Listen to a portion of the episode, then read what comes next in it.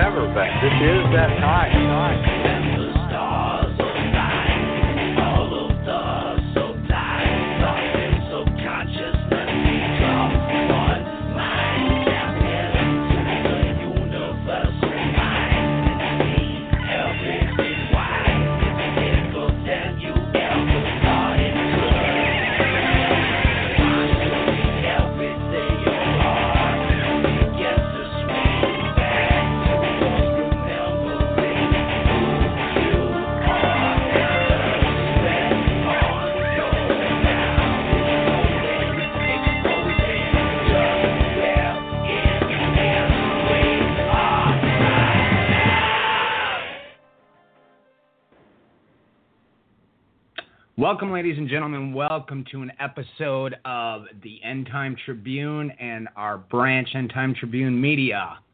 We're going into another episode of The Crucible as we continue to build forward in this timeline and make every attempt we possibly can to get things sort of sorted out here, I would say. Uh, Matthew, do we got you here in the seat? Yes, you do good to be with everybody tonight as we go deeper. You know, today I spent some time on a different topic, um, a show we're going to be doing here very soon, I think, uh, about a sign happening in 2018. I collected historical data today that is really quite chilling to the bone because I found references to it here within the last month that things are churning in the many uh, nations and languages and tongues of the sea. It's being churned. So we're certainly not doing this too early. Uh, we're certainly way late in the game with data that we've collected over, oh my goodness, uh, spanning back five and six years. Uh, we have covered this topic before um, in a different light, the kingdom divided against itself. But we need to come to grips with localities. What happened in those localities because it's quite chilling. I mean, Brian, we've told everybody before that when you look at the trek of Isis, it took the exact same trek as the Assyrian. And these place names that keep coming up in the news, people have to realize that those are modern names. And there's actually things going on the ground right now that happened in these same exact places, literally thousands. So, in order to perceive what is to come, we must study what has been, because that's what comes out of God's own mouth and he does not stutter. So when he puts a thing as a way, that is the way it is. I mean, it is no other way. So we are doing this constant uphill battle with trying to expose these cunningly devised fables, uh, coming to grips with what was actually happening on the ground with the ancient historians there were instances where they were getting secondhand information. There were other times when they actually visited the place and got the direct data. So, with that in mind, uh, we need to perceive what has been, or we have no hope of being caught unawares in what is to come.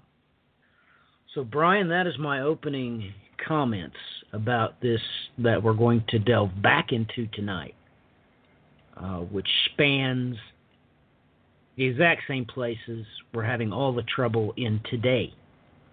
So, back to you. Well, I mean, I, I guess would be a prominent point.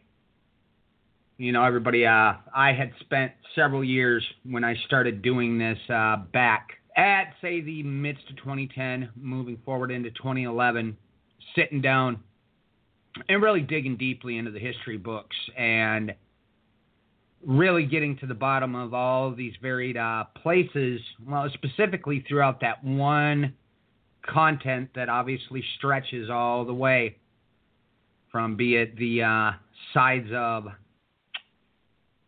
up there on the uh, from Israel going north, going west, going east, they even went so far as to look in the very band spot itself at the Kings of the East.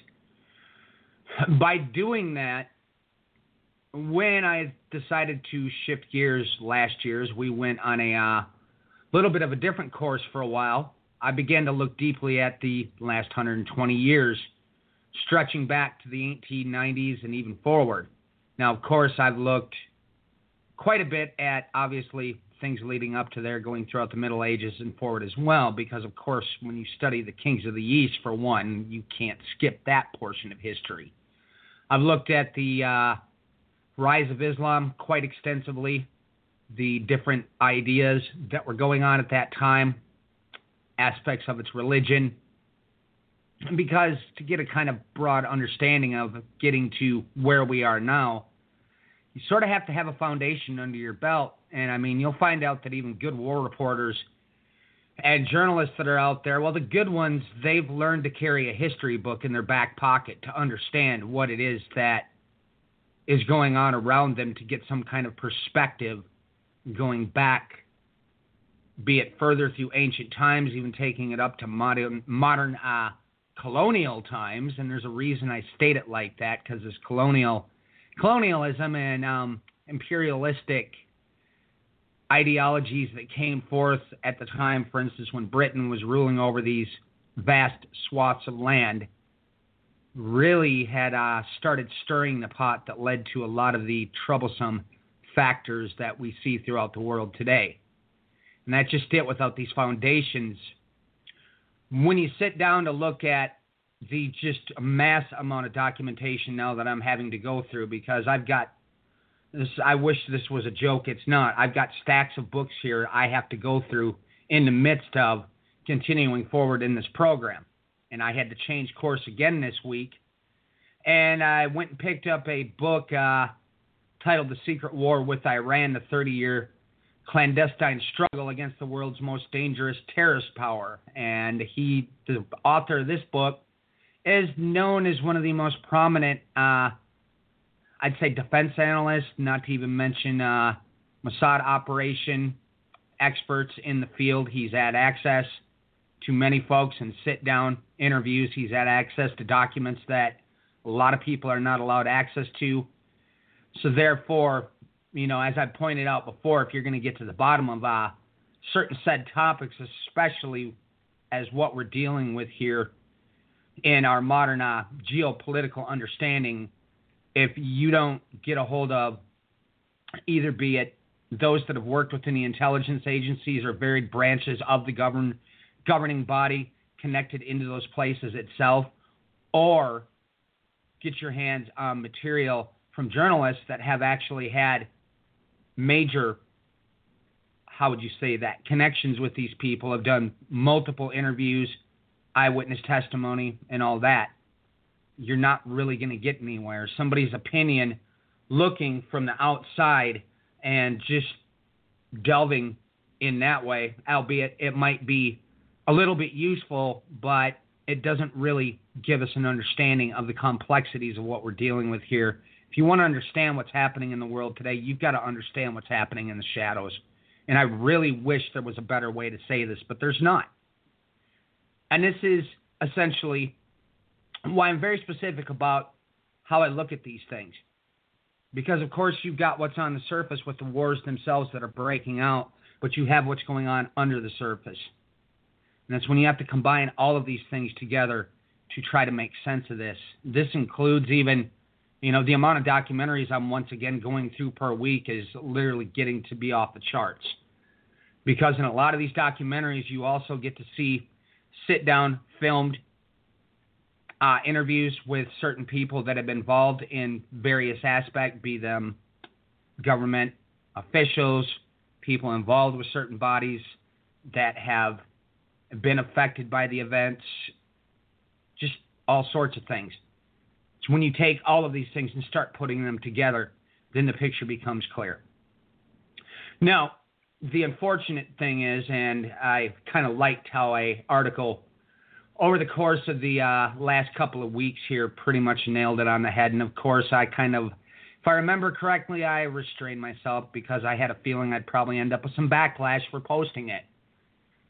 But the key of the article pretty much stated what I had experienced from the time when I had walked into the world of, uh, I'd say, modern day churchianity after I was saved, obviously, I walked into the infamous branches of the health, wealth, prosperity, the dominionist movements, all that stuff. That's what I got to see with my own eyes. And of course, they were going down the same trail as this author of this article had relayed that he had grown up watching as well. And I even remember being out, for instance, in Chicago at the pastor's house who married us. Uh, his mother was all deeply involved with uh, the end times as well. But of course, here's the direction it went. Because as this journalist pointed out, and I've witnessed this with my own eyes, so I can kind of say, yeah, that's the way things are. He said he grew up in this house that was supposed to be this Christian household, but all they would talk about is conspiracies about the New World Order, about this, about that, and just to the point where everything was complete and absolute nonsense. And folks, you can go out. I mean, I've even still got some of these books sitting around here. You can go out and find books that were written in the last 20 years um, by, you know, prominent supposed theologians and their big diatribes on the New World Order and, and all this nonsense. You can go out there and chart this stuff. And I'm for many of you here in the American churches, you know full well this is happening. You cannot deny this. As a matter of fact, you're seeing this at the forefront of a vast majority of these. Uh, well, how do we put this nicely? Because there's no way to put it nicely. The vast forefront of these false teachings makes matters worse in this because when you begin to recognize a pattern that started in the 1800s and has rolled forward, be it in places in the Middle East, be it in the American and Western churches, there's an interconnecting thread. And that thread unraveled itself when we hit 1979. Now, there's a reason we entitled this program what we did Wolves in Sheep's Clothing. What started in 1979 at its root was a war of ideologies, as many began to dub these things a modern day holy war. And that, to a degree, I would say could sum it up quite well. But at the same time, what has been at the heart of this? You see, these ideologies that are going on, uh, especially very prominently from that time frame, amongst two religions in the world, had all found themselves exposed to bad shepherds that were twisting the words of the foundations of their specific faiths. And the parallels, when you begin to look at both parallels, you begin to consider the timeline, you begin to understand the progressions and what happened in both circles and how all of a sudden it exploded on the world scene starting in 1979 and then became very prominent in 1980, you really begin to step away and just shake your head. And I'd say these some of this stuff is probably in the midst of topics that nobody wants to talk about. That doesn't mean that they shouldn't be addressed. I think it's high time that these things are addressed because they're there, if we like it or not. God warned us that in this day, these things were going to be happening amongst God's people, that you'd have bad shepherds in the mix doing everything that they're doing. Thing is, is when you begin to look at the picture as a whole, you see, you begin to realize after a while that you got bad shepherds in multiple religious groupings throughout the world that are doing the very same thing. And even as Matthew and I discussed the other night, for Pete's sakes, folks, when you've got Buddhists rising up in Myanmar and slaughtering the Islamic population, to say that you have bad shepherds in the mix amongst every extreme is an understatement. And to get to the root of this, we got to dive back and forth and back and forth through a couple of pivot points in history because we had a spot where Darius the Great seized the throne, putting an end to the line of Cyrus, which Cyrus obviously, when he passed on, he passed his kingdom into the hands of Cambyses. And then uh, his other son, Bardius, was given a rule over the uh, eastern realms, or Bactria. Problems broke out there. Cambyses was a little bit uh, well, at least if you're to believe the Greek accounts, he wasn't altogether um, right in the head. You got some strange parallels going on there with the uh, second that was on the throne in Iran, Reza Shah. At the end of his uh, reign, and even starting from 1973 and on forward at the pivot point of the Yom Kippur War, with the foundation of the OPEC cartels, he began to become really, really unhinged, far beyond what he was before. Then, of course, we had Bardius in this mix, which, of course, gets confused with, uh, well, Darius liked to try to pretend he was another one of the Magi. Tried to give him a name, Gautama, Gamuda. Some people that are familiar with other religions, they should already recognize that name. I, have tried to tiptoe around that fact, but at some point, people are just going to have to bear with it and understand it because it is what it is. When you had this overthrow that happened at the time of Darius the Great, he did some very unprecedented things during that time. You see, this was a, how do you put this? A battle of epic proportions a battle between good versus evil, a battle between the truth versus the lie. But here's the problem with that. You see Darius the Great being the uh, mastermind he was in this, he knew that if he was going to shape his propaganda, he had to convince everybody that by rising up against them, they were the followers of the lie. The druj, as it would be called in their tongue and he used this uh, the same religious uh, ideology to suppress any form of revolt. And you had massive revolts going on all over the place. I mean, after he seized that throne, he had to put down revolts that were taking place in Babylon at that time. You had a uh, person that came to the throne that was claiming to be Nebuchadnezzar III. Most likely, he probably was, which is atypical of Darius, with his propaganda, of course, he made him into an impostor. So, therefore, once again, gaining major legitimacy to his sort of iron fisted way of ruling. He had other flare ups all over the place. Elam, once again, came back, had to settle flare ups there. All kinds of things going on. Bardia back on the throne before he was um, well, assassinated and labeled as a impostor himself and called Gamuda, had set some uh, financial situations up that caused a lot of trouble trying to figure out where to pull the money from, and then he pulled it from the wrong place.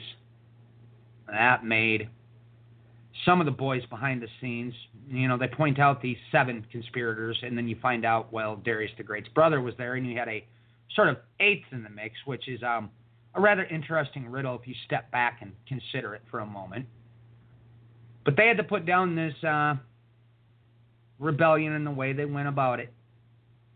And of course, by the time, once again, he had put down another rebellion in Elam, so at that point, they rose up against Ahura himself.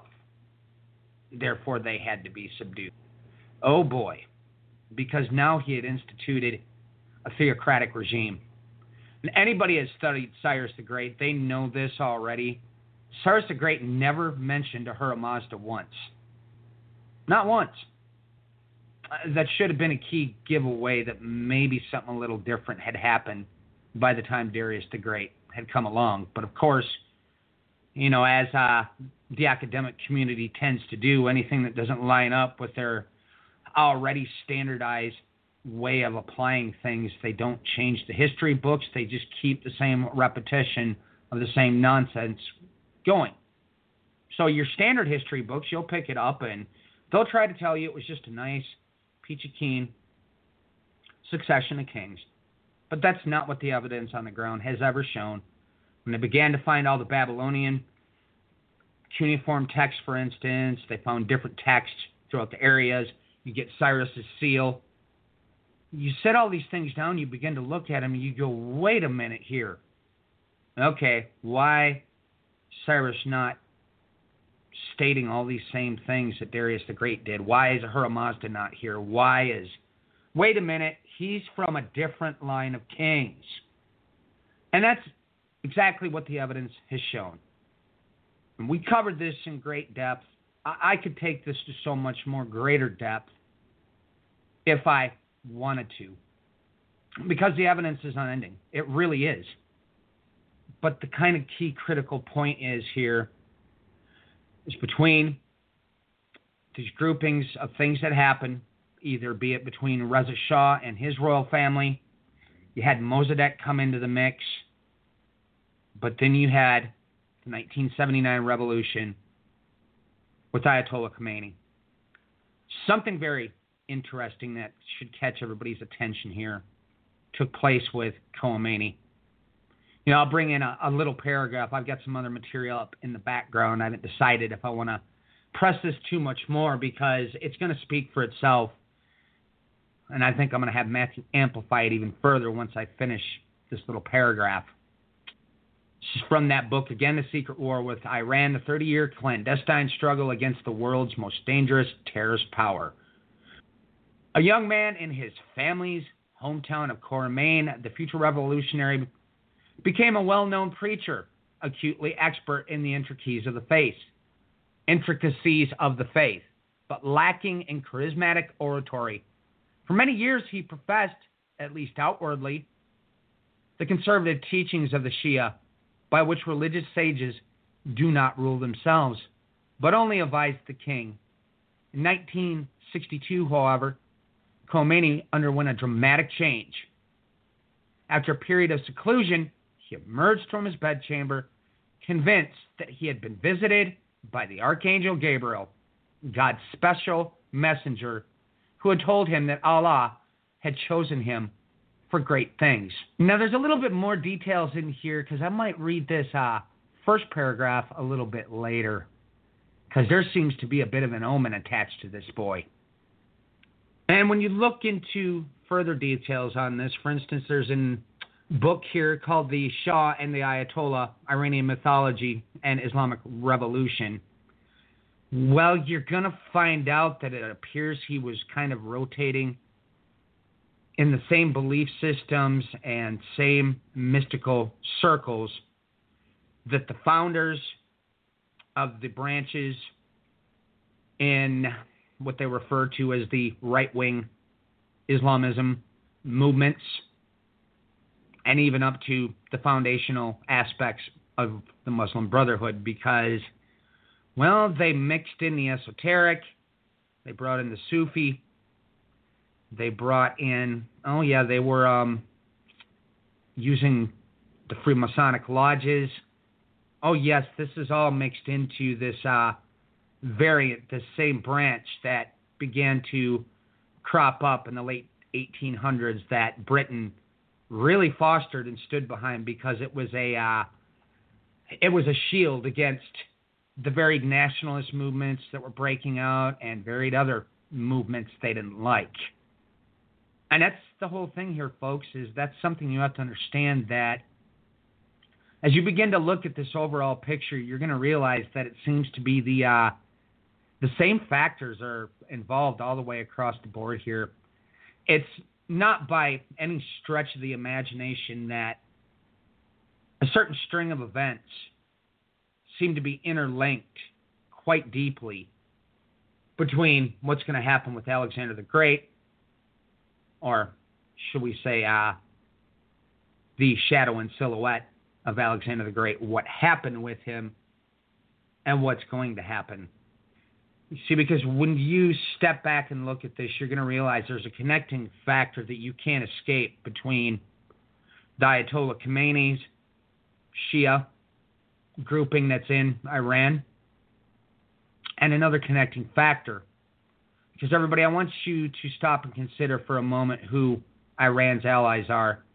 And while you're at it, you might want to stop and consider the path that Alexander the Great took. Because I'm going to I'm going to take you through a fast progression so that folks can get an idea of what's still on our plates here as we move towards that wonder sign in the heavens that Matthew referred to earlier.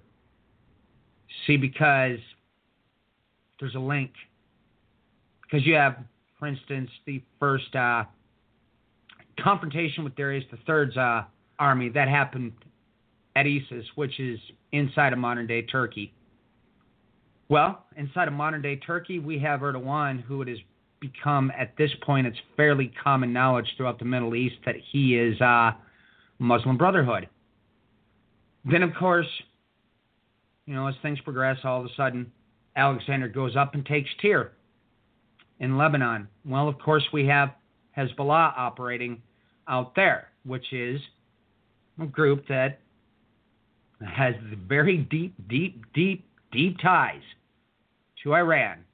And yes, it's been pretty much proven beyond any shadow of a doubt. This shouldn't even be up for question for anybody about how deep their links are with Hezbollah. You know, folks, you might want to keep some of these prophecies concerning Lebanon and Tyre at the forefront of your minds because it all ties in. So, of course, you have that link as well because you've got Iran is in a league with Lebanon. But on top of it, you have alliances that have been formed with Turkey.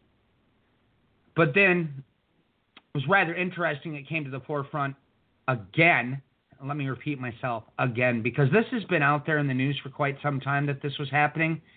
But then the Hamas leader this week did an interview on an Arabic news source and he exposed the entire uh, deep, deep connections between the Islamic Revolutionary Guard and Hamas, between Quds Force and Hamas, the Ayatollahs and Hamas, Iran and Hamas. And Hamas, once again, well, they're just a uh, a new name painted over the top of the fact that they're Muslim Brotherhood as well. You see, because in this pattern, like I brought up, we started with ISIS. When we had events play out in July of 2014 with the Gulen coup attempt in Turkey. We roll things forward. Of course, as I brought up, we have Lebanon, we have Tyre in this mix. Don't forget, though, that Alexander went out of his way to sack Gaza. These are not coincidental factors, folks. All of this is linked together. And when you begin to look at all these different parallel factors, it's really going to start chilling you. But you have to know where we've been to understand where we're going. I'm going to hand it over to you, Matthew, to uh, comment. Well, Brian, the main point you kind of glossed over. Ladies and gentlemen, make no mistakes about it. I've been speaking about Crusaders since I went public. But you need to understand, ladies and gentlemen, that there are a whole lot more than Christian Crusaders. The point being, the SS shepherds, the self serving shepherds, they're everywhere. And we have just stumbled into a nightmare that that's exactly what was going on surrounding Cyrus and Darius. Brian just brought up the Buddhist monk that had went wacko. Ladies and gentlemen, get a clue. Uh, those people are supposed to be the most peaceful people on the planet. And yet, with the rise of their own crusader elements, the end always justifies the means to lay down rivers of blood. So when we back up and we realize what is really going on in the Middle East, you can't really talk about countries. The best way to put what is going on there is actually what we dubbed ISIS. They were traveling across multiple countries with the same ideology, and if you were a Muslim and did not join them, off with your head. People seem to forget that the Crusader armies were from elsewhere and they came to Jerusalem to take Jerusalem. However, they were fighting Crusaders that did not belong there. Did I get your attention? Yeah. The other side of the fence that you call Muslims or the Ottomans or what, however you want to label them, uh, they weren't from there. So you're actually talking about two Crusader armies duking it out for Jerusalem. That's the way it always was. And as we investigate the impostor that was supposed to be a what? Yes, he was a magi. When you start putting two and two together, that Hamas is a thing. You have, well, the Muslim Brotherhood, you have ISIS. What are they? Ladies and gentlemen, they're crusading for the exact same thing. Now, when you lift that veil up and stumble across the information that Erdogan is Muslim Brotherhood, now we've got problems because that makes him an ally with, with Iran. Oh, yes, it does. So, I've got information to share with Brian about this sign coming up, and it, it's not good because I found two exact matches that just is not good in their historical context. It's just not good at all. So we need to get up to speed on this really quickly with the understanding, ladies and gentlemen, you know I've never spoke against Muslims, not ever. Never spoken against Buddhist or any of them. I've always exclusively spoken against crusaders. That's the point, lady. You need the wherewithal to understand that, well, Micah 5 and Ezekiel 34, that data is not exclusive to your particular religious persuasion. A crusader is a crusader. So, with that in mind, Brian, this is critically important that people get this through their head.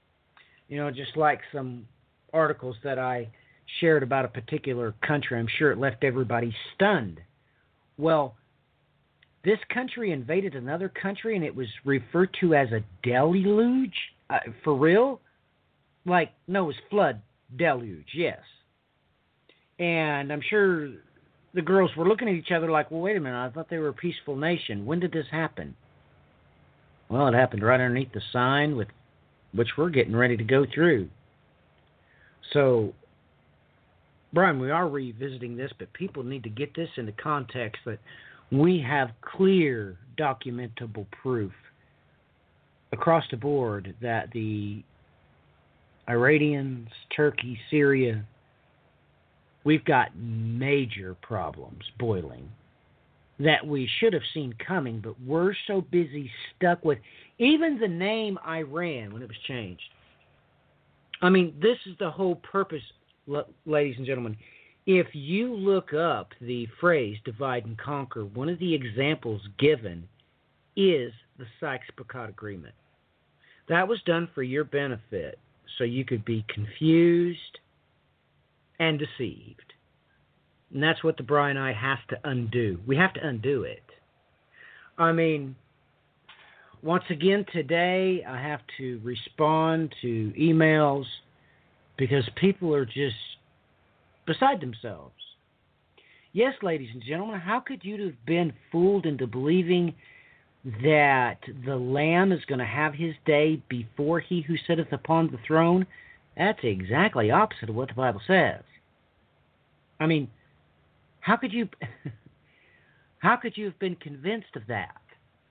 Oh no. God the Father's going to have his day. I mean, ladies and gentlemen, you are hard pressed to find scriptural references to the day of the Lamb. But in comparison with the scriptural documentation for the great day of who sitteth upon the throne, there's literally, I would say, at least five to seven times the amount of data that you can gather. So, with this in mind, uh, there's things going on today, right now, that have us has us right to where the start gun is just somebody pulls the trigger, and the Middle East is going to light up like a firecracker. Everybody's in place. The right threats are being made. I mean, it's absolutely amazing today. I'm looking through the news, and the EU is trying to scramble to find a way to keep Iran uh, in the boundaries of their agreement. And across the pond, the American government is doing everything it can to countermand that. Well, of course we are. But I am rest assured in the simple fact that we will get what we've got coming. Brian? Well, that's uh, just sort of it. Where do we move here?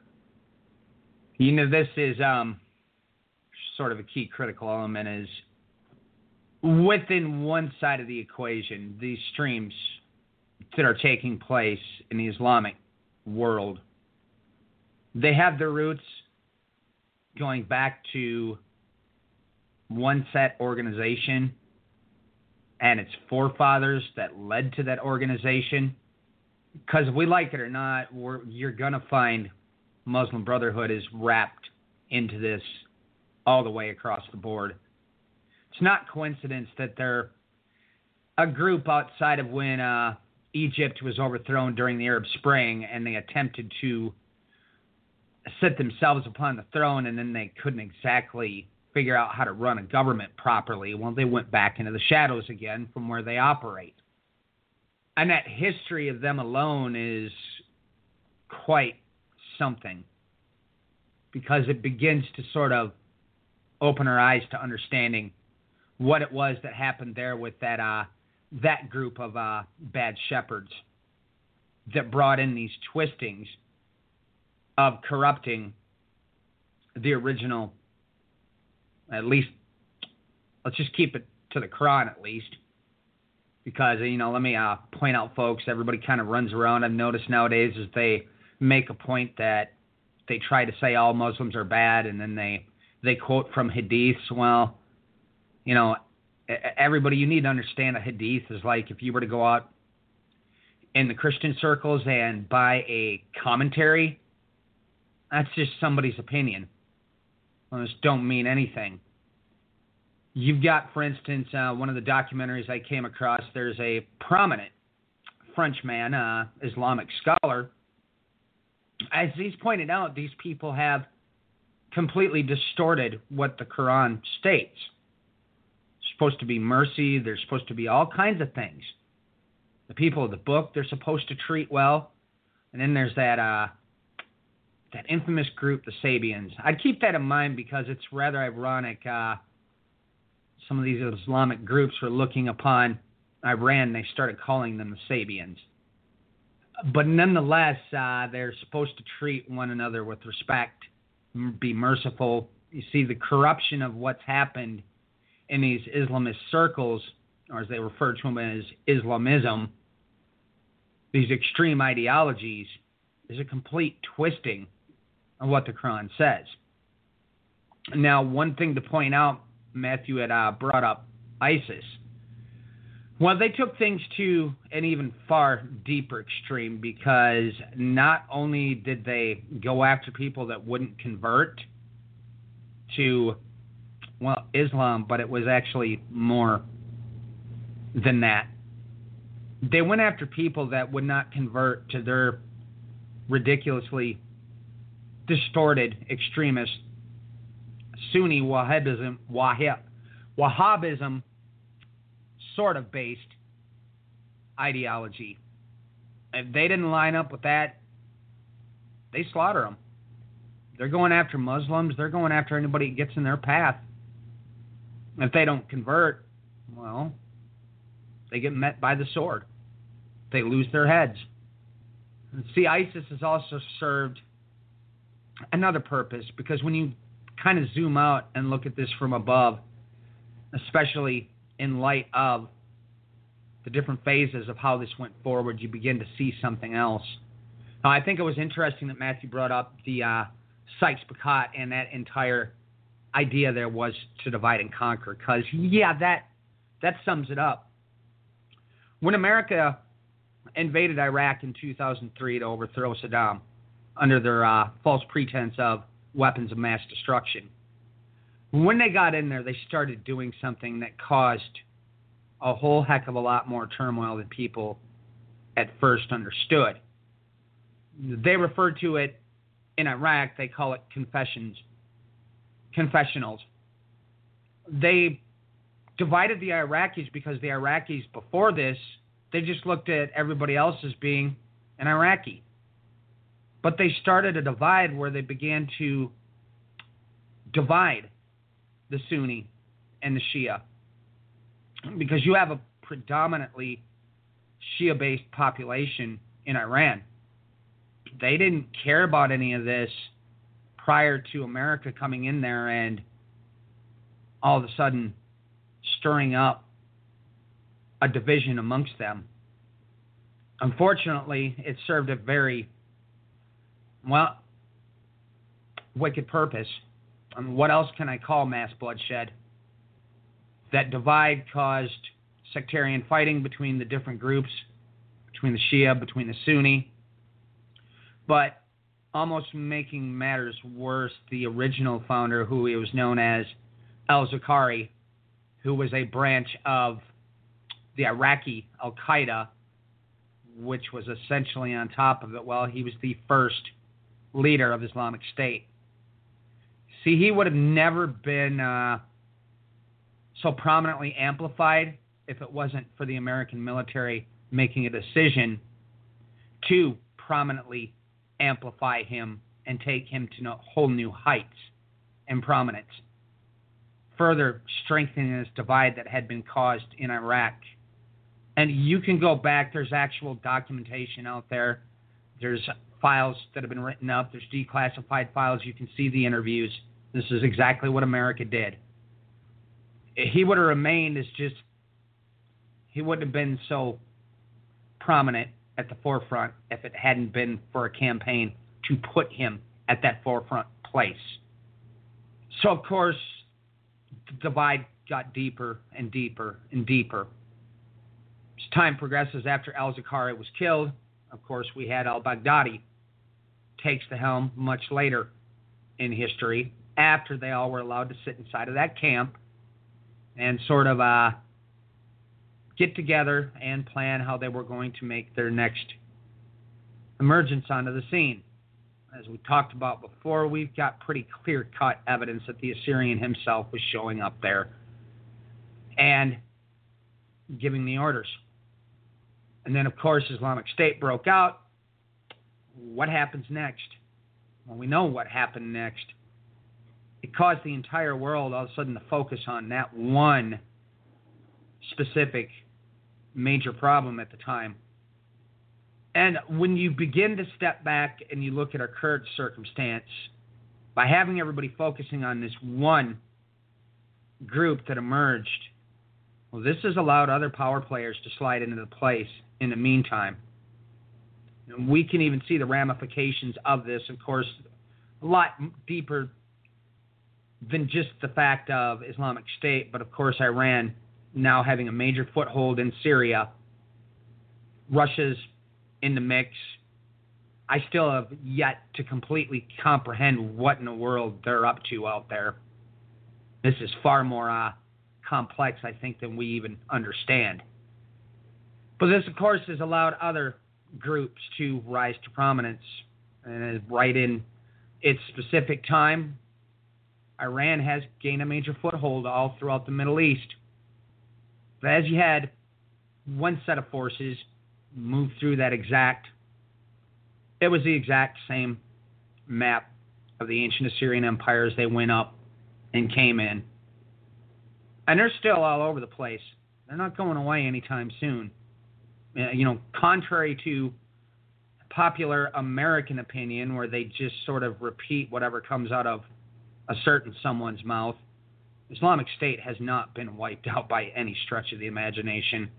Just because they've disappeared through a good amount of the areas in Syria or Iraq, and they're still popping up, there's still reports of attacks taking place. They're coming forward in prominence in other important specific regions, like, for instance, the Sinai, which also has some Muslim Brotherhood hidden in the mix there as well but that's what they do. They stay lurking in the shadows. It's kind of wrapping all this back around. You see, here's here's the extreme issue in this. You know, and as I even brought it back up again, because it's rather eye opening if you go in and specifically take the spelling from the Hebrew, from Micah 5, verse 5. And this shall be peace when the Assyrian shall come into our land, and when he shall tread in our palaces. Then we will raise against him seven shepherds and eight princes among men. And when you look at that Hebrew word, you shouldn't be surprised that this shows up twice in Ezekiel 34 lock, stock, and barrel with the bad shepherds. And that's the whole sort of problem here, is because there's bad shepherds on every side of the equation at this point. There's too many parallels going on here between things that have happened throughout America starting in the late 1800s, that happened in the Middle East in the late 1800s, that brought in these heretical teachings across multiple religions to the point that when you begin to consider the similarities between the two, you really start to get sick to your stomach. You won't see it at first. The more you start digging into what's transpired here over the last couple of hundred years and really exploded all throughout the world at that 1979 pivot point, like I said, you get sick to your stomach. I mean, let me ask uh, a question I'm going to have Matthew expand upon because we talked about it last night. Now, I know many out there nowadays will, in America, will try to somehow get into everybody's head that Ronald Reagan was the Christian president because, you know, let us consider something. See, Ayatollah Khomeini in 1979, 1980, he framed what he was doing during that overthrow in Iran as being a battle between good and evil. Certain president found himself sitting in power that also used that exact same rhetoric between the battle with uh, Russia and the United States. This is a battle between good and evil. So those that have sort of gotten caught up within the um, political circles have sort of uh, been privy to this uh, right wing, dominionist, even to the extreme end of it, ideas that have floated around out there. I ask, have to ask this. That's where I'm going to let Matthew expand. How many of you people have considered the previous president and what he was? Because when you consider this pivot point and you look at Jimmy Carter, then you look at the parallels between the next administration and what's happening here in Iran, it becomes very bothersome if you know what you're looking at. I'll have Matthew come in on that for a little bit. Well, not too many people have looked at Jimmy Carter um, through the lens of his belief. Ladies and gentlemen, Jimmy Carter was a Christian and as a matter of fact, he's uh, played his part in even the uh, creation of Habitat for Humanity. And when he got in office, once you do your checking, you realize that the entire Crusader element uh, formed up lines against him and completely tried to tear his administration apart.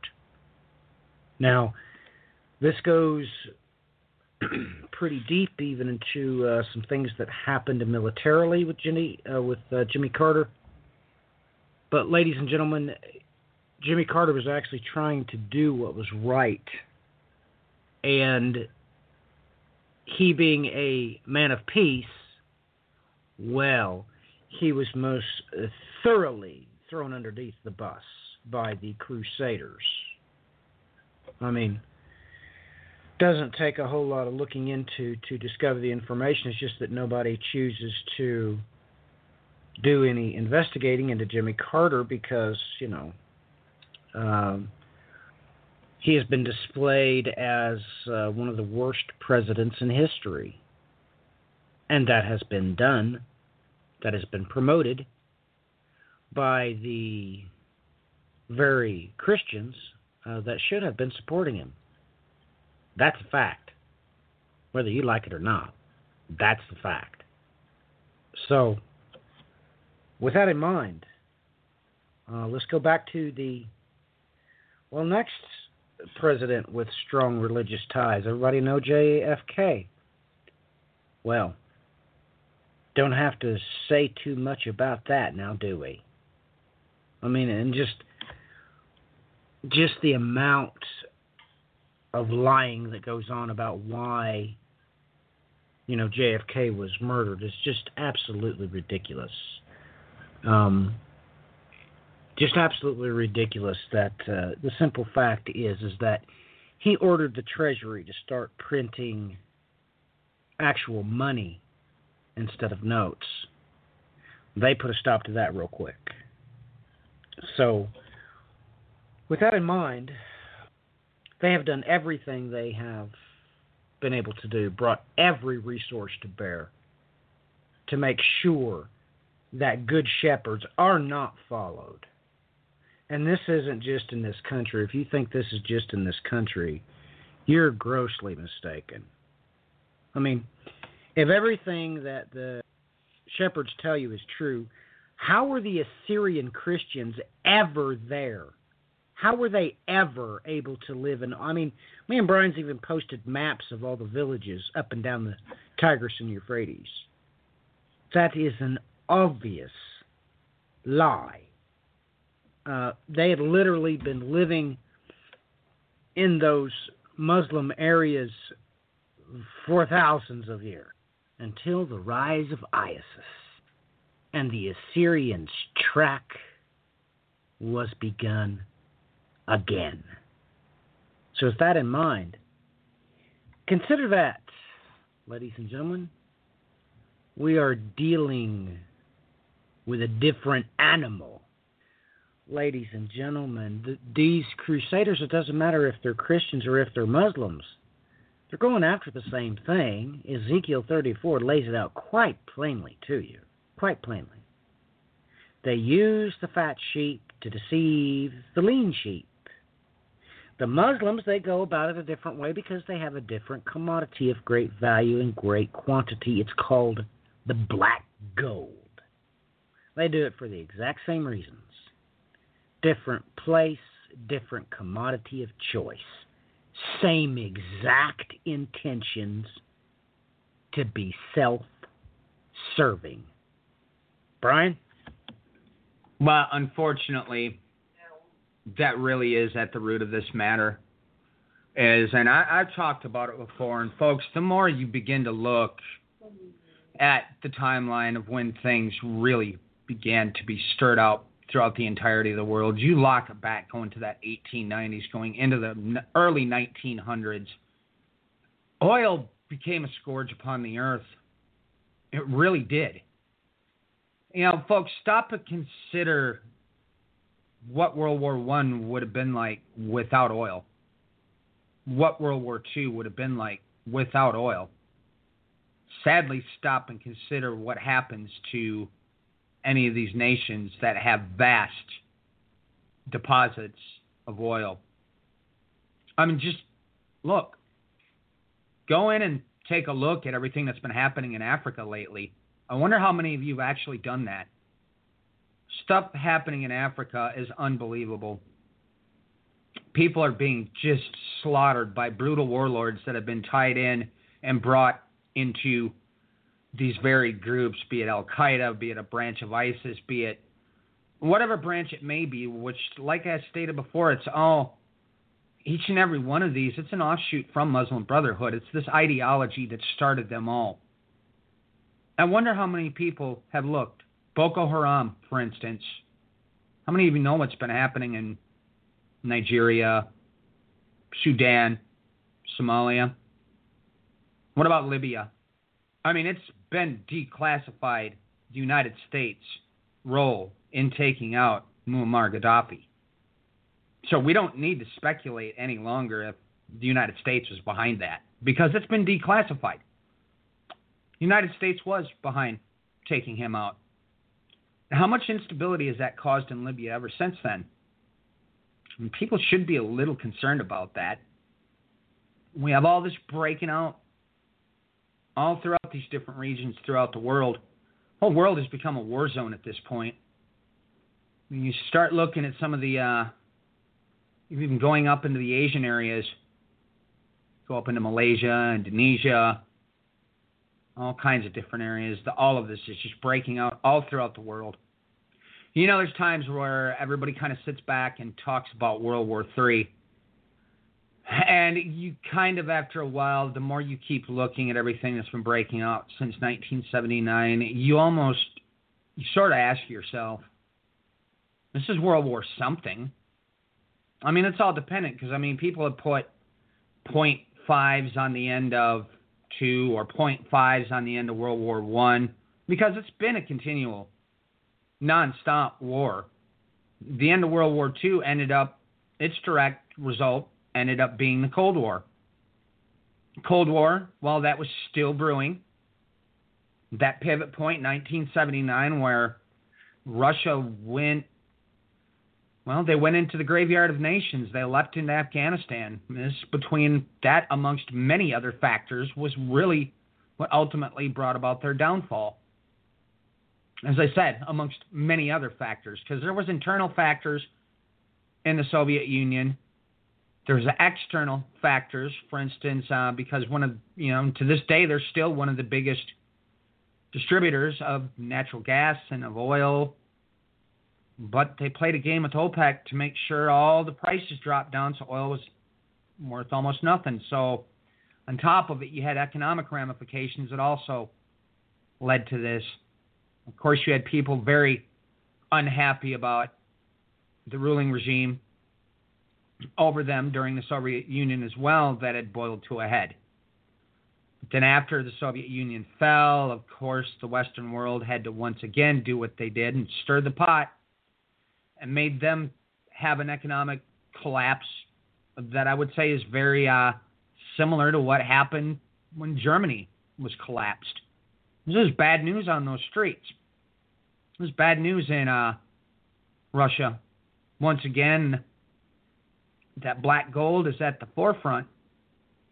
And it even ties deeply into some events that are happening here. I mean, uh, oh, for Pete's sakes, I can't remember it off the top of my head.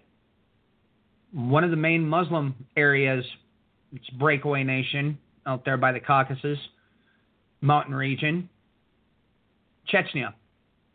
That's what it is. They just showed up again in the news this week. Apparently, Islamic State's rolling through that area as well. That's caused all sorts of problems throughout there. Yet you've got all these same areas surrounding these regions that have got that oh so major black gold.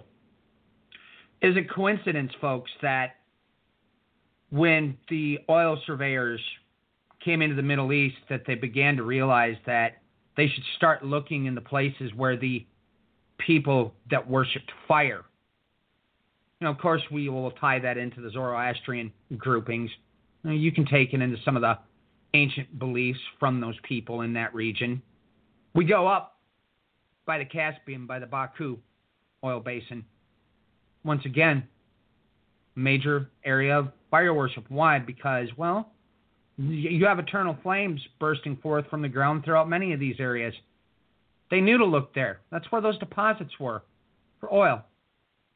It sort of gets haunting when you start connecting that parallel and start looking at all the parallels we're seeing happening right in front of our eyes because they all keep connecting. You know, I brought the uh, the path of Alexander the Great up. I'd, I'd keep this in the back of your head as well as we move forward in this series because we're approaching it. How much do people realize that Erbil Kurdistan has been in the news nonstop? Or what about Kirkuk? That's been in the news nonstop as well if you're watching that part of the world, as you should be. Kurdistan's very important. Erbil, Darius the Great had, uh, or not Darius the Great, Darius the Third, set his uh, chariots and his warriors there at first.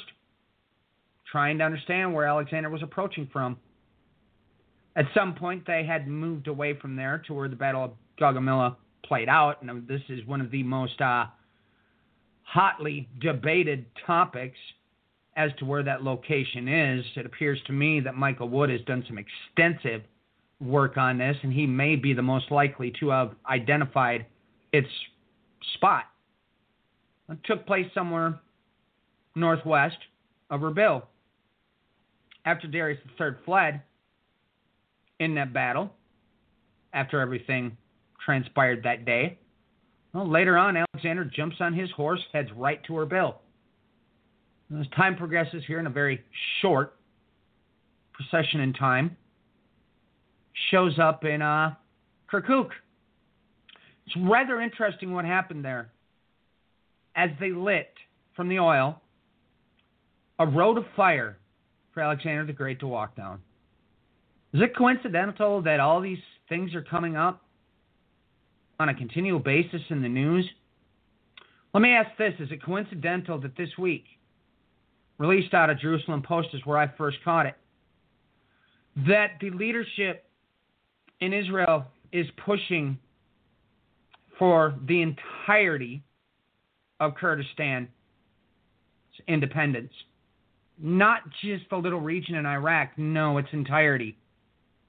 The entirety of the land that was taken from them during the division of the Sykes Picot Agreement. Because you've got them, why don't everybody count? You have them in Syria. You go south, you have them in Iraq. You go to the east of them, you have them in Iran. You go to the north, you have them in Turkey. You see, that has always been their homeland. And of course, when they divided all the land so that the oil barons could get at their oil, they left them without their home. So Israel stands up this week trying to push through legislation to back them declaring independence. And it's not just the Iraqi Kurds at this point. No, it's for the whole of Kurdistan. Then this week, within a few hours, come to find out after I go and look through um, Kurdistan's news sources, there's reports that in Iraq they're trying to tear down their divisions amongst each other so they can all work together in Kurdish Iraq. But lo and behold, over the border up north in Syria, the same thing is happening. Now, as far as what's happening with the Kurds in Iran or Turkey, well, they're not going to allow that to hit the media. And I mean, folks, that's what I really have to ask here as we continue on this thread. I mean, what is it that your bad shepherds have you watching? Because how many of your shepherds are telling you to look in any of these places? Maybe my greater question is why? What is it they don't want you to see? You know, for instance, um, I found it rather interesting that um, pulled up YouTube last night because, of course, I'm trying to track down more uh, documentaries as I had run out of my decent ones on uh, different video services that we have here, so I can get a hold of these documentaries. And of course, YouTube will have a good amount of them put up for free that you can go through and view that you don't usually have access to. But I noticed a couple of things that were put up by Vice News, and one of these, they just reposted it back to Vice News in the last week. It was actually made during the Obama administration, but it was right on time, right on target. It was talking about this branch that has really come to the forefront after the embassy was moved from Tel Aviv to Jerusalem. You see, it brought up the branch within the, um, you know, they want to use the blanket name. I don't like using, because not all evangelicals are dominionist. So I don't like using that blanket name. But they brought up those connections to what's literally this is the dominionist threat. That's really who's at the heart of this here. And they pointed out their apocalyptic vision for the reasons that they're supporting Israel. You know, some of these groupings out there, at first glance, you would think that what they're trying to do is a good thing. But when you look into their ideologies, you begin to realize that their reasoning for how they see Israel is well, they're trying to bring about the last days. And that's that's where the Vice News clip was rather interesting because you can clearly see this was a Jewish, a young Jewish man that was doing these interviews as he went from place to place, be it out in Israel and coming back here into the United States, even to point out certain figures that we pointed out many times. I mean, folks, look, it's common knowledge who's at the head of the um, infamous Christian Zionist movement. I don't need to give a name. Just go look into it. As he goes back and forth and back and forth and looks at these branches, he comes out and he sees this. Uh, they're standing out at uh, the plain of Megiddo, overlooking it. And of course, they're talking about their distorted, bad shepherd version of end times prophecy you just got to sit back and listen to what they say. I mean, I know how many people in America seem to think that everything has been peachy keen when it's just happened here with the declarations made by this current administration, with the moving of the embassy. They even compare them to somebody else that was um, known as a shepherd in the Bible. I personally find that very insulting that they would even make that comparison but they do. Everybody knows full well that this the reason that they weren't moving the embassy before is because the previous administrations were afraid of what kind of turmoil this would cause throughout the Middle East. They were afraid of the fact that this would cause everything to explode. And look what's happened since this declaration has been made. Look what's happened since the embassy was moved on that same day, as a matter of fact. That's exactly what it's caused. It's caused the entire Middle East to flare up. How many threats are coming from how many different directions centered against Israel now? Let me pose a question because I'm going to stop myself here because I'm sure Matthew will have a good chuckle with this. Folks, what would you have done if Obama was doing all this stuff? I asked somebody that here. Oh boy. Because I knew what they were going to say then. Folks, don't you understand these roots? These parallels between the starting phases on the boat with the bad shepherds on both sides of this equation. The parallels are disgusting. You know, and I know some people don't like it when I talk about this stuff, but here's the thing. If we're going to teach what the Bible says, the Bible talks about this on a continual basis. So if I'm going to do my job, I can't leave this sit, can I? Because that's doing a great disservice by leaving it sit. I'm going to hand it back over to Matthew for a little bit here. Well, Brian, we all know that uh, Obama's the Antichrist, right? You didn't get that memo from like a decade ago from the Crusaders? Uh, yes, the main uh, proponent of um, Christian Zionism, certainly stated that he was the Antichrist. Um, but I guess that came up zeros. We've moved on to bigger and better things, I guess. But, ladies and gentlemen, the world is held hostage to these wolves in sheep's clothing on all sides of the equation. You know, if they can find a shepherd in a particular religion that has a little bit of a radical arm him and his followers. Doesn't matter what country they're in. They get armed and then they get danger. That's the way it works. Doesn't matter what country you're talking about. It's the way it always works. It's the way it always has worked. So, you know, ladies and gentlemen, all these cunningly devised fables that are just out there floating around, it's just amazing to me. If you want to talk hardcore Bible prophecy with somebody, you're, boy, you're going to hear nothing but the crickets chirping. I mean, I try to talk to them. They have no idea what I'm talking about. I'm just quoting scripture. They have no idea what I'm talking about. I mean, if they don't know the plain English version of their particular flavor, doesn't matter. Revised Standard Version, KJV, whatever, doesn't matter. If you don't even know what God says is going to happen and how He's going to do it, I mean, let's just bring up one particular section. If you don't know what the apocalypse of Isaiah says is going to happen, we can't have a intelligent conversation about Bible prophecy because you have no idea what's coming. You've completely ignored everything he himself said. You just ignored it. Um, so, with that in mind, ladies and gentlemen, you need to realize that uh, you really are supposed to pray for your enemies. you really are. But just take note that the ones you've been told are your enemies, their shepherds have been telling them the same exact thing about you. And the name that they have for you is the great Satan. Mm-hmm.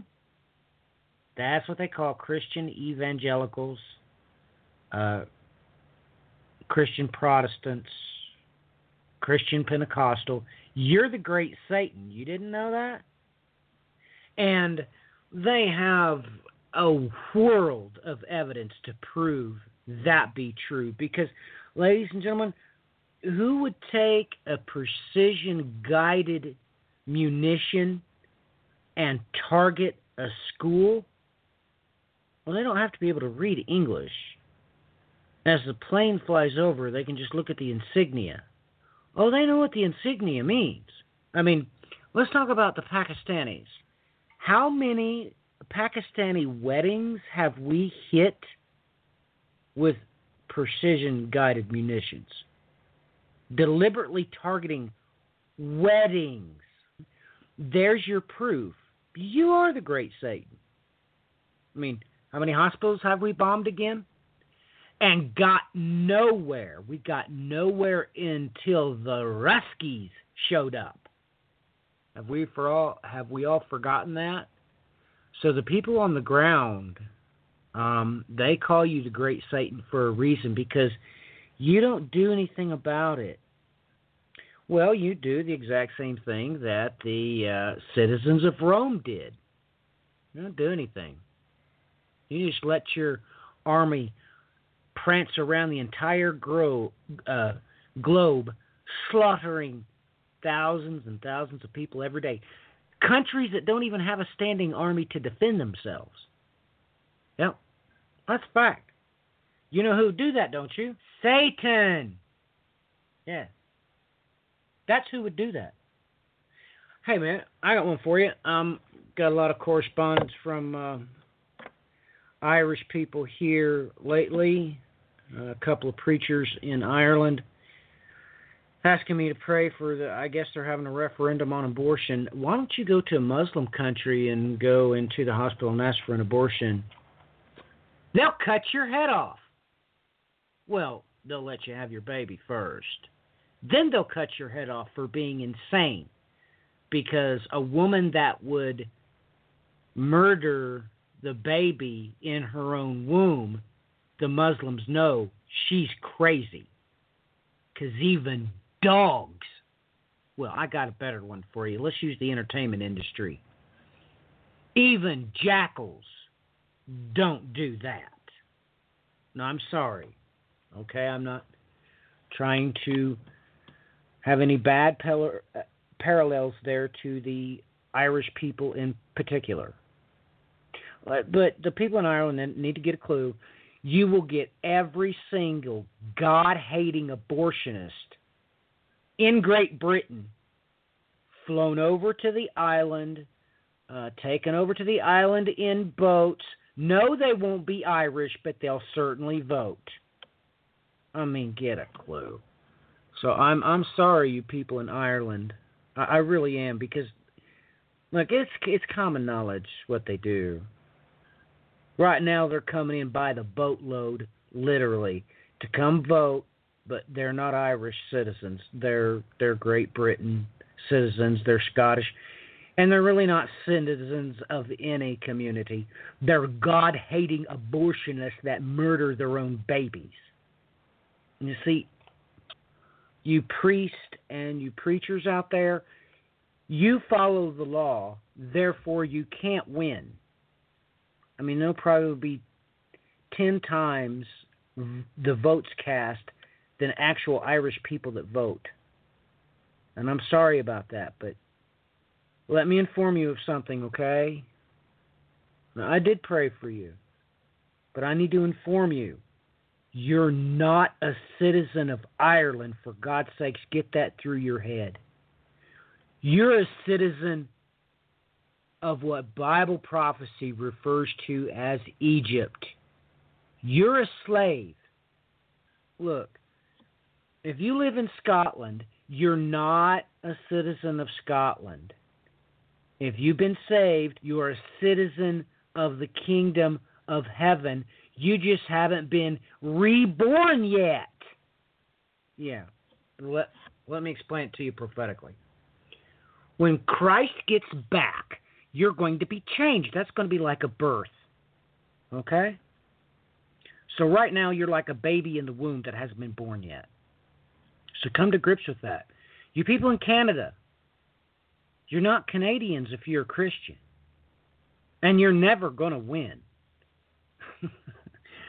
Ladies and gentlemen, only Christians obey the law. I mean, that's like Brian actually has a chance of changing any single thing by going and voting in Wisconsin. That's a that's a oh my goodness. That's a pathetic thought to even think. And let's talk about the last joker they voted in. Ladies and gentlemen, they come in by the plane load, the bus load from different states to come vote in Wisconsin. You're not a citizen of Wisconsin. You're not a citizen of Florida or California. You're supposed to act like you're a citizen in the kingdom of heaven. And God is, do you know why Jesus is coming back? He's coming back to deliver you from the abortionist.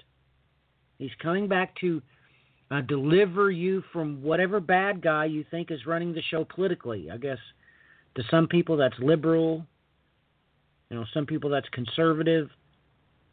Look, if you're a Christian living in Russia's borders, you're not Russian because if you are, you're not going to have a very good day when he who sitteth upon the throne decides to come have look see what he's got in his flock. Because if you don't have the wherewithal to understand that he will be able to immediately perceive whether you're a sheep or a goat, you need to go re educate yourself. Brian? Well, and that's uh you know, I'm uh I got a little bit of a riddle. I kind of want to drop out there and see if people can recognize which side of the fence I'm talking about. You know, we can start with the beginning of one group in 1928. We can start with another group in 1935, 70 years later. Or we can go backwards and look at those parallels in the 1800s. Ah, let's start with the 1800s. Why not? let's see, they wanted to look at a new way of doing things within their religious establishment. So they started looking at the esoteric. They started wandering around in those circles at the same time as, well, that's kind of when an esoteric revival had taken place across the whole of the European nations, filtered down into the Middle East, went over to the United States well, so these groups all began to walk around and get involved with these groupings. But then as things progressed, as you got up to 1928 and 1935, they said, we're doing things wrong. We need to take the main seats of power. You see this mercy and all that, no, no, no, we got it wrong. We need to control all the money we need to control the seats of power. And as things progress, that's what they do. Some behind the scenes in the shadows, some in the forefront. Time progresses. You come to 1979 and 1980, all of a sudden we have a battle between good and evil. Well, we need to mobilize our foot soldiers. I wonder how many of you can separate the difference between which two groups I'm talking about right now. You know, Matthew brought up something interesting. And I think this is the only reason I even decided to go this way this week because a discussion came up here in our house. And we started talking about how it is that certain groups work. And we kind of got to the discussion about guns, armaments, weapons. And as I sort of tailored the riddle in my house to see if they got what I was saying, I began asking them, let's look at our histories. Who is it that has guns? On one side of the line, you've had cults, other sides, you've had militants. Of course, you've had obviously armies as well, but we're keeping that out of the equation right now. I'm talking about a separate grouping. Okay, but what happens when those guns are in the hands of the guys that their minds have been twisted by bad shepherds? Then you start asking the next question as we come forward in history who has the guns? Well, in the Middle East, we can see what's been happening with uh, ones whose minds have been distorted by the bad shepherds, with what they're doing with their illegal armaments. Well, you call those terrorists. You know, here was the thing that really bothered me. You know, my neck of the woods, some people locally. I, I really, really couldn't understand what in the world had overthrown their minds. You see, because all of a sudden they start putting for their backdrops on their social network, they've got pictures of guns with the American flag overlapping it. Oh, but then they find another one that they thought was really um, well, I know what they thought it was. I think it's disturbing. They found another one with a little girl that had two six shooters in her hand. They thought this was funny. And then, the, has anybody stopped to think about that? What happens with these on one side of the equation where the bad shepherds have come in and completely twisted their minds? What are they doing with their guns right now? Why didn't any of you see this coming? You didn't think it wasn't going to happen on the other side of the aisle? Has anybody stopped to consider the number one fourth that seems to keep coming up here? Because every time you're finding out these elections that half the people aren't even showing up. They've just they know the whole system is rigged against them. They don't even bother to show up anymore. Of course, there's nations where they're forced, but that's a different part. That's a different story. Those nations, like I've got friends in Australia, for instance, they'll write in uh, you know, like my one friend, uh, he would write in his own candidate, which was some make believe character he made up called Trumpedro. Point is, is that's what they're doing in these nations where they're being forced to vote because they know full well that this system of Egypt is rigged against them. But then you have the other half of the population. But I mean, at the same time, we kind of have to add a little bit more numbers in because at least in America, it's proven there's voter suppression going on like it's just unbelievable that's targeting minorities, all bought and paid for by one group of people. Uh, what do they call those guys again? Oh, libertarians. That's what they're calling them. Uh huh. So it's good to be one of those. It's good to be a nationalist. It's good to be a libertarian as well. That's code. Oh, yeah, the Koch brothers. Hmm. We got voter suppression that's happening here, and we've actually had it just happen in the Iraqi election as well. But guess what? All these spots you keep finding out where voluntary votes are taking place, 50% showing up. But who's winning? Only the groups that one quarter. Only the groups that one quarter is picking. Folks, has anybody asked the question of this upcoming war here? Why is it that one fourth of the population has been singled out? Have you sat back and looked at these numbers? You know, I found it rather alarming and disturbing and making matters worse didn't surprise me because I've already seen these uh, bad shepherds at this one.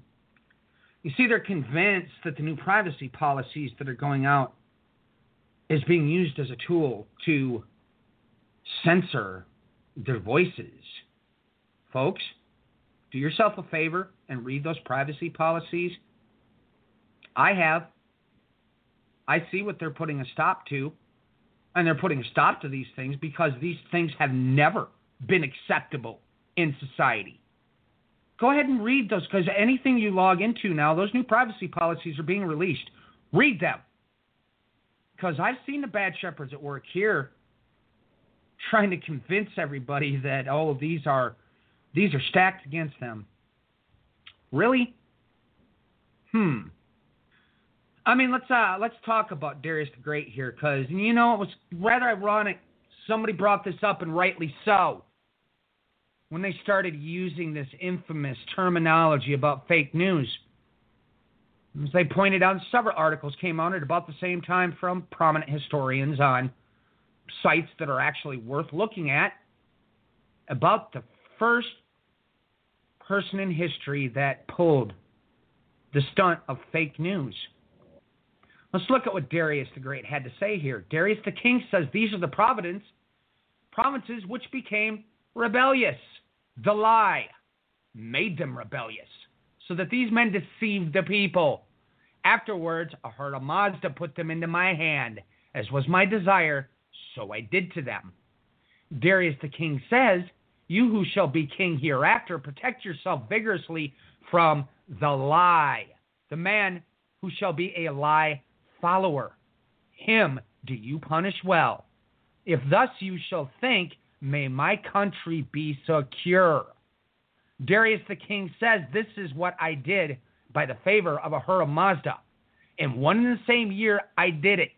You who shall there hereafter read this inscription, let that which has been done by my convince you, done by me convince you, do not think it a lie. You see, you can go on through this um, Behistun inscription. You can pull this up all over the place. This one happens to be from avesta.org that I'm looking at. Hit Control F for you using a computer. Those of you on phones, there's ways to also do the same function. I don't remember off the top of my head. Type in lie. Go through this and look at what it was that Darius was doing to subdue anybody that would rise up against what he had just done by seizing that throne. Ahura Mazda, he keeps stating, was who put him in power. Remember where we started this out, folks, with the Ayatollah Khomeini making his statement that he believed he was contacted by the angel Gabriel folks, do you not realize what prince he was talking to? You know, it, it bothers me a lot when I look at what happened in 1979 when and Jimmy Carter, they had come down to the administration, didn't know what else to do, and the only thing they could come to the conclusion of, because the people in Iran would not try to come to any kind of diplomatic solution, they had all the people hostage. And I want to make a correction here. I had come across another stream of information where it wasn't pointed out before, where I brought up Ahmadinejad and him being connected to the hostage takers in Iran. Well, it turns out that he stood against it and walked away from them. So he was not involved. That kind of sheds more light, I think, onto why recent events after these protests in January, why it is once again he stood up and said, You guys are out of line, and all kinds of trouble started. So now I understand what happened. So at least I can shed more light on that now that I understand what really took place. But, you know, of course, that administration at the time of Carter, they were put in a very difficult spot. And they had to, they finally came to that decision that we're going to bring in those helicopters or refueling planes, and they were going to come in there with commandos to overthrow those areas in Iran and get back those hostages. Unfortunately, things went very badly. They came in during the refueling as the chopper was going up, hit one of the refueling planes. People were killed. More of these people were taken hostage. It was a very unfortunate event that transpired. It's a very unfortunate event with all the things that transpired, as a matter of fact, during those 1979 revolution and forward, because they went after everybody. And they killed them, They assassinated them. So when you look at what Darius the Great is saying here, on top of it, you begin to realize. Um, you look at it and you go, "Oh my gosh, same thing is happening." You know, folks, there there was a lot of Jewish people on the ground there. Some of them were able to get out, but not all of them were. There's still Jewish people on the ground there. There were people that had to find ways to get out on planes. Some of them were able to get out. There was others where they had to try to track them through the Zagros Mountains to get them out. Horrible things happened to them. Horrible things are still continuing to happen to them in Iran. Some American diplomats, some of them managed to get out of the way and hide. Some of them were caught during the midst of the hostage crisis. But Iran went on a rampage at that time and they killed anybody that was standing against them. And I guess this becomes disturbing when you stop and consider that um, certain people within our administration here in the United States keep bringing up this uh, group that I've talked about many, many times in the past, the Mujahideen Khalq, MEK, the Iranian resistance. You know, as this author this book that I mentioned earlier uh, brings up, the secret war with Iran, the 30 year clandestine struggle against the world's most dangerous terrorist power.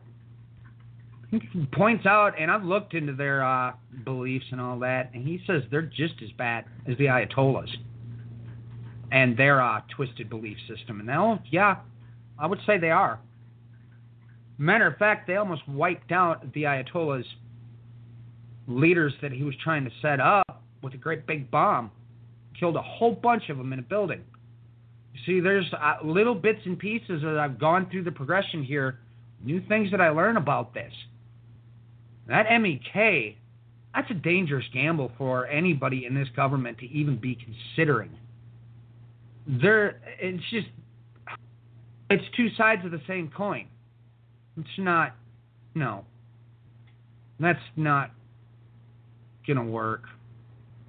And I mean, for those of you in the um, I know at least one conservative news channel out there, they keep pushing them as being the ideal people to take the reins and regime change here in Iran because that's all they're talking about again. So, of course, they were bringing them up back in January. They're floating them out there again. Folks, I'm going to tell you right now you want another disaster on your hands, keep pushing in that direction. that's not the way things are going to play out here kind of to bring this forward back to the parallel, like I was stating before. You know, commentators began to notice the similarities between what Darius the Great had done here and the um, stunt that was pulled by labeling things as fake news. They realized it was the same propaganda campaign. Well, yeah. Oh, yeah, most certainly. Because to cover his path of his indiscretions, this is exactly what he used anything that spoke contrary to what he said, well, you're following after the lie.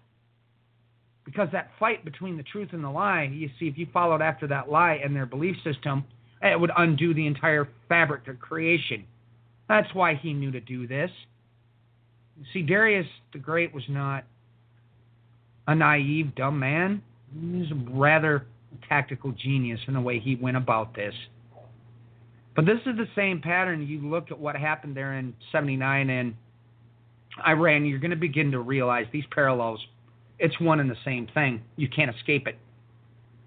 You know, I want to bring up an article that was released here yesterday before I hand this out over to Matthew for the last five minutes or so here. And I'm actually was quite glad that one of our listeners stated the uh, obvious after you looked at this.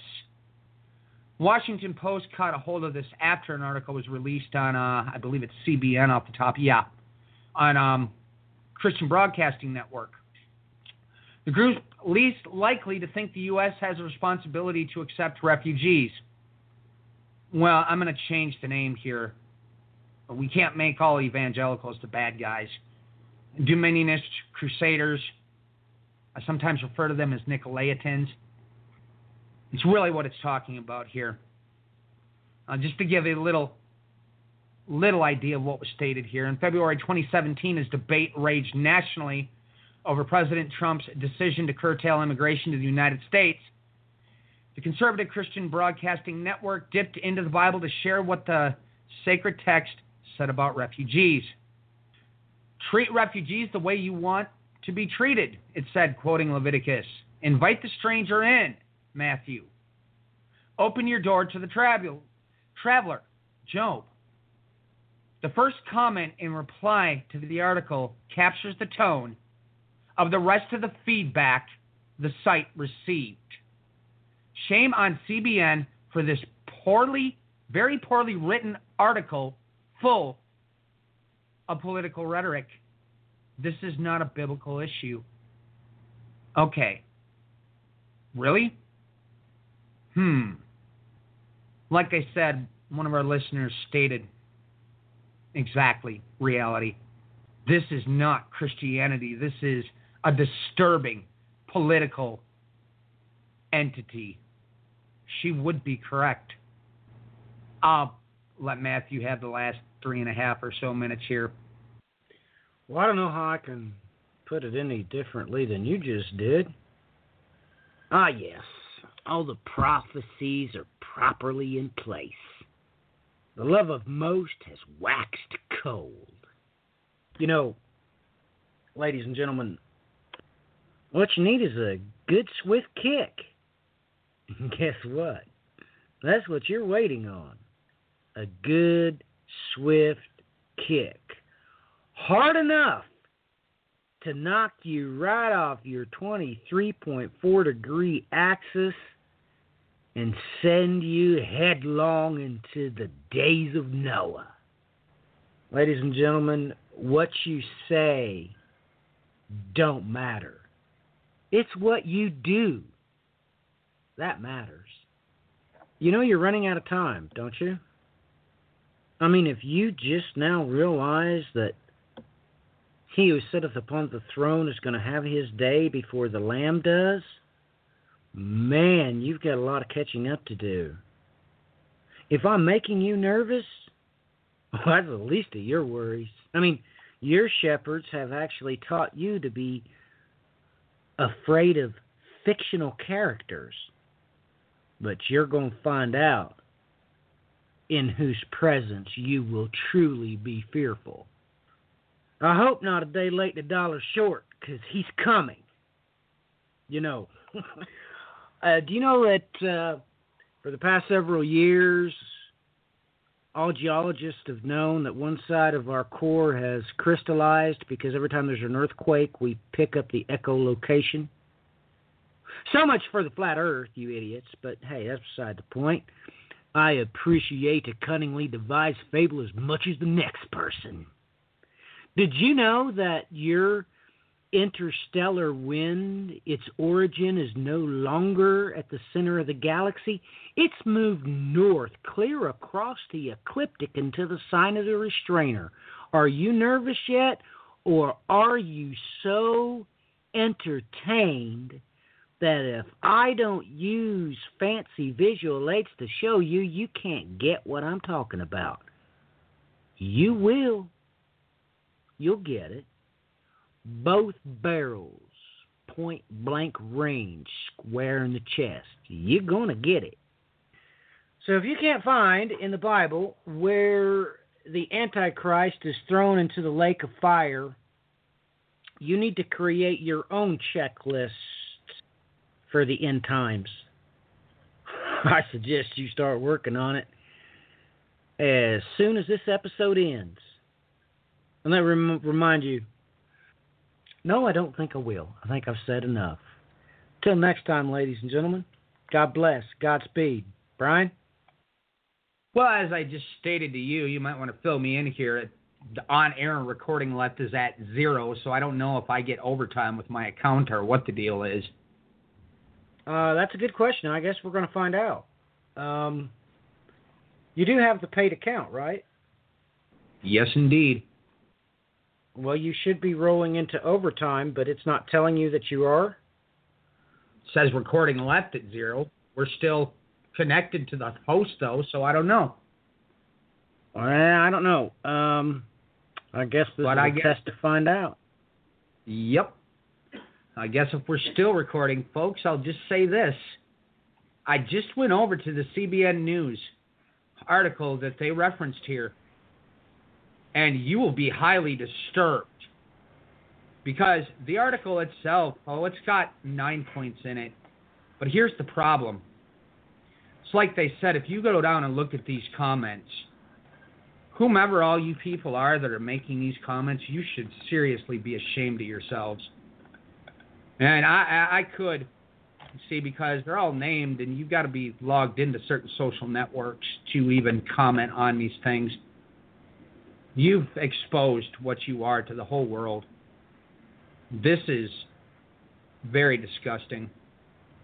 I don't know, folks. I don't know what these people are thinking. Maybe that's half the problem.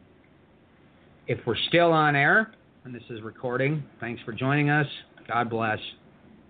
It is Ryan here, and I have a question for you. What do you do when you win? Like, are you a fist pumper? a woohooer, a hand clapper, a high fiver. I kind of like the high five, but if you want to hone in on those winning moves, check out Chumba Casino. At ChumbaCasino.com, choose from hundreds of social casino style games for your chance to redeem serious cash prizes. There are new game releases weekly, plus free daily bonuses. So don't wait. Start having the most fun ever at ChumbaCasino.com. No purchase necessary. VGW. Void were prohibited by law. See terms and conditions. 18 plus. Okay, round two. Name something that's not boring. A laundry? Ooh, a book club. Computer solitaire, huh? Ah, oh, sorry. We were looking for Chumba Casino. That's right. ChumbaCasino.com has over 100 casino style games. Join today and play for free for your chance to redeem some serious prizes. ChumbaCasino.com. No purchase necessary. Full prohibited by law. 18 plus terms and conditions apply. See website for details.